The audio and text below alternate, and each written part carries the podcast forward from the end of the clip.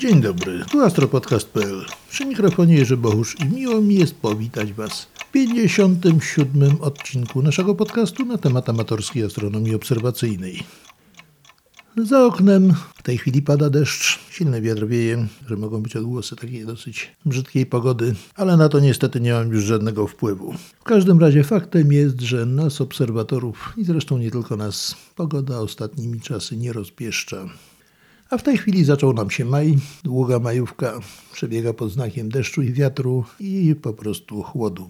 A co będziemy mogli zaobserwować na naszym niebie w maju? No właśnie posłuchajmy. W maju słońce podnosi się coraz wyżej, coraz wyżej nad horyzontem. Dni są coraz dłuższe, czego konsekwencją oczywiście są coraz krótsze noce. Okres czasu dla obserwatorów słońca jest bardzo dogodny. Jest wysoko, praktycznie już niewiele wyżej się wzniesie w tym roku a jego aktywność w tej chwili jest dosyć zmienna. Można powiedzieć, Słońce stało się dosyć kapryśne. Raz ukazuje nam całe piękne grupy plam, innym razem, tak jak ostatnio, zaledwie dwie, trzy plamki. Tym niemniej można powiedzieć z całą pewnością, że 25. cykl aktywności słonecznej już się rozpoczął. Oczywiście, przypominam, do obserwacji Słońca używamy sprzętu zabezpieczonego filtrami obiektywowymi i w żadnym wypadku nie patrzymy zarówno gołym okiem, a już tym bardziej przez sprzęt optyczny niezabezpieczony na Słońce. Wiadomo, czym to grozi utratą wzroku. Tym niemniej, jeżeli ktoś posiada zabezpieczony sprzęt i ma taką możliwość, usilnie zachęcam do obserwacji Słońca. To wszystko są obserwacje dzienne, a dla tych, którzy preferują nocne obserwacje, proponuję zacząć od Księżyca. Księżyc w maju będzie wykazywał następujące fazy. 3 maja o godzinie 19.50, oczywiście wszystkie czasy w UTC, przypada ostatnia, czyli trzecia kwadra Księżyca. 11 maja o 19.00 następuje nów, a tego samego dnia o 21.54 Księżyc osiąga apogeum, czyli osiągnie największą odległość od Ziemi. 19 maja o godzinie 19.13 nastąpi pierwsza kwadra, a 26 maja o 1.49 Księżyc będzie w Perikeum i jednocześnie tego samego dnia o godzinie 11.14 nastąpi pełnia Księżyca. Czyli znowu będziemy mieli super księżyc. Ciekawe jak teraz media go okrzykną, jaką nazwę mu wymyślą. Pamiętajcie jedno, że ten super księżyc jest nieznacznie większy, dosłownie o 2 minuty kątowe góra 3 i nieco jaśniejszy. Tym niemniej no, wprawne oko zauważy, że jest nieco jaśniejszy, nieco większy ale to już wymaga częstych obserwacji i po prostu pewnego doświadczenia. Dla lajka będzie po prostu to jasno świecący księżyc w pełni. Tym bardziej, że w okresie letnim jeszcze musimy zauważyć jedną rzecz, że im bliżej pełni, tym księżyc niżej nad horyzontem będzie się ukazywał i będzie coraz krócej nad horyzontem. Jest to oczywiste konsekwencją tego, że znajduje się po przeciwnej stronie Ziemi niż Słońce, czyli tam, gdzie ekliptyka w tej chwili przebiega najniżej o tej porze roku. Dlatego nie oczekujmy jakichś spektakularnych widoków w czasie pełni księżyca, ale jeżeli mamy możliwość, oczywiście zaobserwujmy ją. Jak zawsze w swojej odwiecznej wędrówce wokół Ziemi, przebywając na niebie w pobliżu ekliptyki, Księżyc mija poszczególne planety. I tak 3 maja o 17 minie Saturna. Saturn będzie 4 stopnie na północ od Księżyca. 4 maja o 21.05 minie 5 stopni na południe od Jowisza. 6 maja o 17.54 minie Neptuna, 4 stopnie na południe od tej planety, a 10 maja o 21.10 minie Urana już nieco bliżej, bo przejdzie tylko 2 stopnie na południe od Urana. 12 maja o 21.05 Księżyc minie Wenus w odległości zaledwie 0,7 stopnia. Przejdzie nieco na południe od bogini miłości, a 13 maja o 18.00 minie Merkurego tak samo 2 stopnie na południe od tej planety. Warto spróbować zaobserwować przynajmniej te dwa ostatnie zjawiska Merkurego i Wenus, bo będą bardzo efektowne. 16 maja o 4.55 minie Marsa w odległości 1,5 stopni na północ od tej planety, a 31 maja o 1.25 minie Saturna. Też przejdzie 4 stopnie na południe od planety z pierścieniami. 26 maja nastąpi całkowite zaćmienie Księżyca. Niestety w Polsce będzie niewidoczne. 17 maja o 6.00 Merkury osiągnie maksymalną elongację wschodnią 22,1 stopnia. No, tą jedną setną możemy sobie podarować, ale 22 stopnie od Słońca to jest dużo. Jednocześnie będzie wtedy widoczna Wenus, A 29 maja o 3.16 Merkury przejdzie 0,4 stopnia na południe od planety Wenus, czyli będzie efektowne zbliżenie. W ogóle w maju, jeżeli chodzi o planety, to królują dwie: Merkury i Wenus na wieczornym niebie. Saturn i Jowisz wschodzą wcześniej rano na porannym niebie. Będą jeszcze nisko, nie będą tak efektowne. Mars zachodzi około północy mniej więcej. Też już jest nisko nad horyzontem, poza tym już jest malutką tarczką planety i jego jasność znacznie spadła od czasu opozycji, także raczej nie spodziewajmy się, że ujrzymy jakieś szczegóły na powierzchni Marsa, chociaż jeżeli się uda, zwłaszcza większym teleskopem w dobrych warunkach, przynajmniej jakieś czapy polarne powinno udać się zauważyć. Ale przede wszystkim, jeżeli chcemy obserwować planety, powinniśmy się nastawić na wieczorne obserwacje zarówno Wenus, jak i Merkurego, bo okazja ku temu będzie no szczególna. Będzie daleko od Słońca, dosyć wysoko na niebie, jak na Merkurego. Wszystko będzie się działo na jeszcze rozjaśnionym niebie, ponieważ w tej chwili noc zapada bardzo późno i praktycznie już nocy astronomicznej pod, w połowie maja już w ogóle nie będzie. Niebo będzie jaśniejsze niż normalnie w nocy, jak bywa tak w czasie zimy, ale to wcale nie przeszkadza, nawet ułatwia obserwację jasnych planet, tym bardziej, że i Wenus i Merkury bardzo, będą bardzo jasne. O obserwacjach Wenus mówiliśmy już wcześniej, ale jest okazja i naprawdę proponuję rzucić okiem zwłaszcza jak ktoś ma jakiś cięższy sprzęt, większy, na Merkurego. Popatrzeć, jak zmieniają się jego fazy, zarówno jego wielkość, kształt sierpa, jak i jasność tej planety. Poznać go bardzo łatwo, jest bardzo jasny i kolor ma taki różowawy, bardzo charakterystyczny właśnie dla Merkurego. A jeżeli komuś się bardzo poszczęści i będzie dysponował dużym sprzętem w idealnych warunkach, może uda mu się zauważyć jakieś szczegóły na powierzchni tej planety, chociaż raczej nie liczyłbym na to i bardzo w to wątpię. Tym niemniej warto spróbować. Stosunkowo rzadko się zdarza, żeby księżyc w wędrówce zakrywał planety. To jest naprawdę sytuacja rzadka i bardzo widowiskowa. Natomiast każdej nocy, gdybyśmy prowadzili systematyczne obserwacje, zauważylibyśmy, że Księżyc zakrywa co najmniej kilkanaście gwiazd. Oczywiście im większym teleskopem dysponujemy, im lepsze warunki są obserwacyjne, tym więcej i tym słabszych gwiazd zakrycia możemy zaobserwować. Ze względów praktycznych podaję Wam zakrycia gwiazd przez Księżyc jaśniejszych niż 4 magnitudo, także bez trudu można to było zaobserwować przez lornetkę. Ponieważ do słabszych gwiazd w zasadzie trzeba już dysponować teleskopem, a nie każdy ma dostęp do takiego instrumentu. I tak 19 maja około godziny 17, oczywiście UTC, Księżyc zakrywa gwiazdę Eta Leonis, czyli Eta Alba, o jasności 3,5 magnitudo. Będzie to zakrycie za ciemnym brzegiem, a około godziny później nastąpi odkrycie tej gwiazdy za brzegiem jasnym. Rzecz jasna, bardzo łatwo będzie zaobserwować bardzo spektakularnie nagłe zniknięcie gwiazdy za ciemnym brzegiem, Natomiast już trzeba będzie uważać i bardziej wytężoną uwagę zwrócić, kiedy gwiazda pojawi się za brzegiem jasnym. Prawdopodobnie zauważy, zauważycie ją dopiero wtedy, kiedy się już odklei od tarczy księżycowej. Tak samo 28 maja, około godziny 22, nastąpi zakrycie gwiazdy Nunki, czyli Delta Sagittarii, a mówiąc bardziej po naszemu Delta Strzelca, bardzo jasnej gwiazdy o jasności 2,1 magnitudo. Nastąpi zakrycie za jasnym brzegiem, a po około godzinie nastąpi jej odkrycie za ciemnego brzegu, czyli bardzo spektakularne. Po prostu gwiazda nagle pojawi się jak gdyby znikąd, a po prostu wyjdzie za ciemnego brzegu tarczy księżyca. Od razu muszę Was uprzedzić, że chociaż zjawisko będzie bardzo spektakularne, bo gwiazda jest bardzo jasna, ale wszystko będzie się odbywało bardzo nisko, tuż nad horyzontem, jakieś 3 do 5 stopni. Także będzie to zjawisko bardzo trudne do obserwacji, ponieważ w ogóle księżyc może być przesłonięty na Waszym widnokręgu lokalnym przez jakieś obiekty, a może być mimo czystego nieba przy horyzoncie bardzo zamulone, zamglone i po prostu nawet gwiazda może nie być widoczna, mimo że jest bardzo jasna. Tym niemniej proponuję spróbować. Nawet jak Wam się nie uda zaobserwować, to przynajmniej czegoś się nauczycie i będziecie wiedzieli, jakich przeszkód, jakich trudności w trakcie obserwacji można się spodziewać na przyszłość, a jednocześnie będziecie staranniej, dokładniej planować metodę obserwacji. Także, mimo trudności, mimo że będzie bardzo nisko, zachęcam, aby spróbować wykonać tą obserwację. Oprócz Księżyca i planet, można będzie też zaobserwować w Układzie Słonecznym planetoidy. Też wybrałem dla Was jaśniejsze od 10 magnitudo, czyli stosunkowo jasne, które można zauważyć już albo w dużej lornecie, albo w niewielkim teleskopie. Oczywiście w tym czasie na niebie jest bardzo dużo różnych planetoid, ale dlatego trzeba już naprawdę porządnego, dużego teleskopu, żeby zauważyć, bo są po prostu dużo słabsze.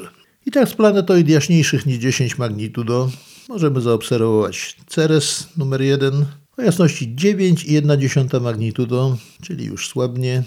Możemy zaobserwować Westę, planetoidę numer 4, też o jasności 9 magnitudo. Możemy również zaobserwować Hebę, planetoidę jako szóstą odkrytą, czyli numer 6. Ta ma jasność 9,8 magnitudo. I planetoidę numer 63, Ausonia, o jasności także 9,8 magnitudo. Jak mówiłem, pozostałe planetoidy widoczne na naszym niebie będą już o wiele słabsze i będzie naprawdę dosyć trudno je zauważyć bez większego teleskopu. A jak wiadomo, nie każdy ma do dyspozycji taki sprzęt.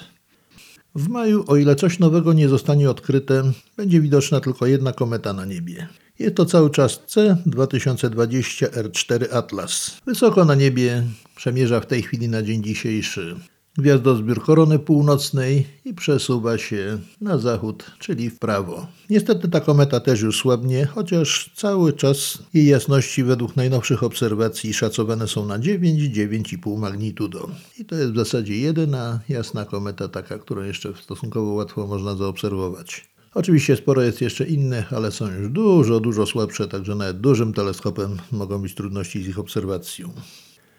Skoro mówimy o kometach, to także powiedzmy sobie o tym, co komety pozostawiają za sobą na swoich orbitach, czyli o meteorach. I tak w maju będą widoczne dwa ciekawe roje, czyli Eta Aquarydy, widoczne od 19 czerwca już, a będą widoczne aż do 28 maja. Ich maksimum przypada na 6 maja i maksymalna liczba godzinna, czyli maksimum co na godzinę można będzie zobaczyć, to jest około 50 meteorów. Oczywiście może być ich więcej, może być ich mniej, to jest tylko taka średnia wielkość. Ten meteorów znany jest już od średniowiecza, a pierwsze zapiski na jego temat pochodzą z Chin z 687 roku naszej ery. Są to meteory bardzo szybkie, długie, białe, ze śladami. Oczywiście związane są one z kometą Haleja, czy jeżeli komuś nie udało się zaobserwować komety Haleja, to przynajmniej może sobie popatrzeć na szczątki, które rozrzuciła po swojej orbicie. To są te same fragmenty, po prostu drobniutkie komety, które w czasie wytwarzania głowy i warkocza uciekły z jej jądra i teraz podróżują samodzielnie, kończąc swój żywot w atmosferze ziemskiej. Drugim rojem wartym uwagi w maju są etalirydy. Widoczne w okresie między 3 a 14 maja, maksimum ich przypada 8 maja. Jest to stosunkowo słaby rój, bo na godzinę około 3 meteorów można zauważyć. Jest to rój stosunkowo młody, związany z kometą C1983H1 Iras Araki Alcock.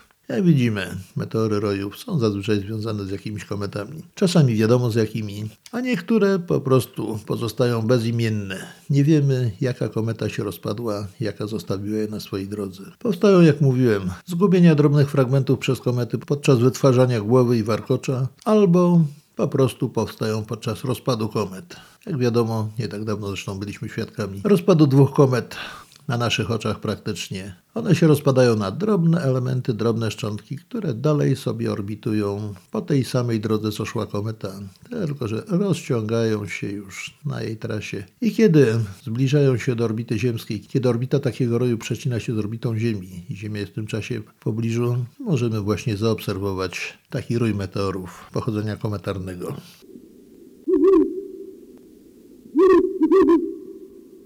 I to jest w zasadzie wszystko, co możemy zaobserwować w Układzie Słonecznym. Oczywiście, o ile nie zostanie w międzyczasie odkryta jakaś planetoida albo kometa nowa. Wszystko jest możliwe, nawet do odkrycia przez amatorów astronomów. Ale poza Układem Słonecznym też dzieją się ciekawe rzeczy. Na przykład w maju mają maksimum jasności 4 mirydy.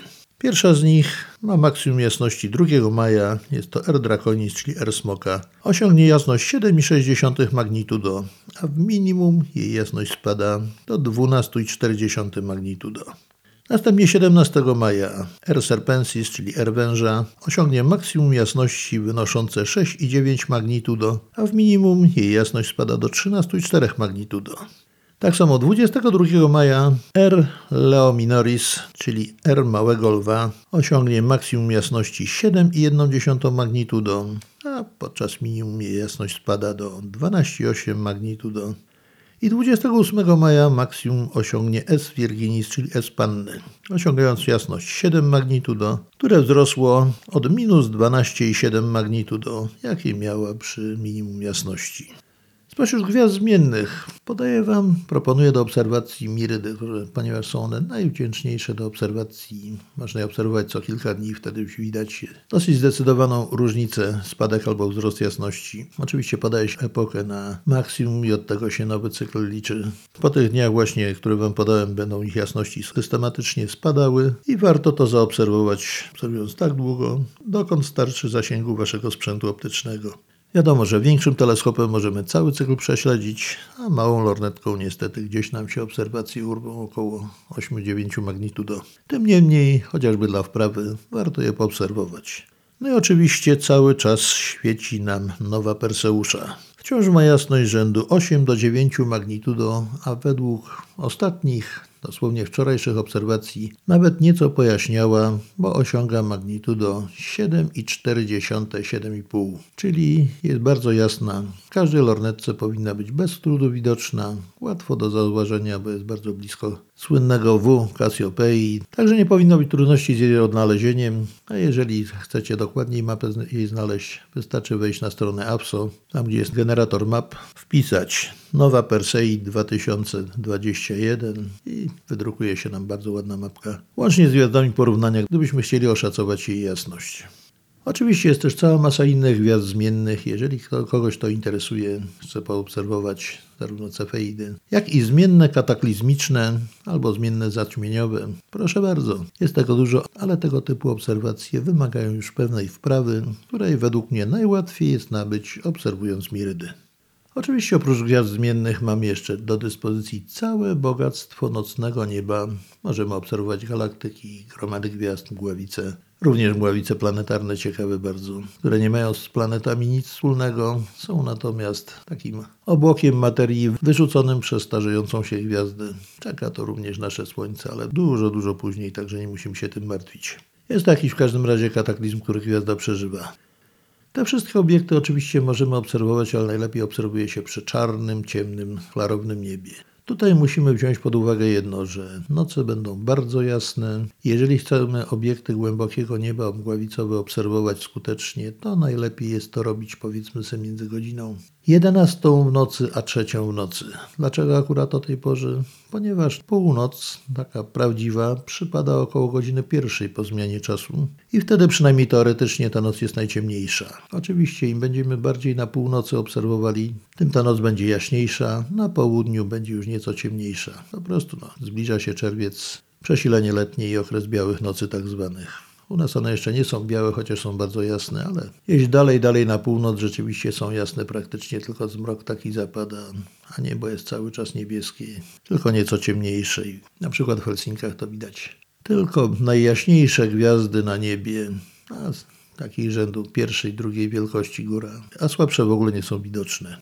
Także jeżeli Wam się uda, starczy Wam czasu, cierpliwości i macie odpowiedni sprzęt do obserwacji obiektu głębokiego nieba, to niestety trzeba zaczekać, aż niebo ściemnieje i robić te obserwacje w miarę szybko, ponieważ bardzo szybko znowu robi się jasno i obserwacje są utrudnione albo nawet wręcz niemożliwe.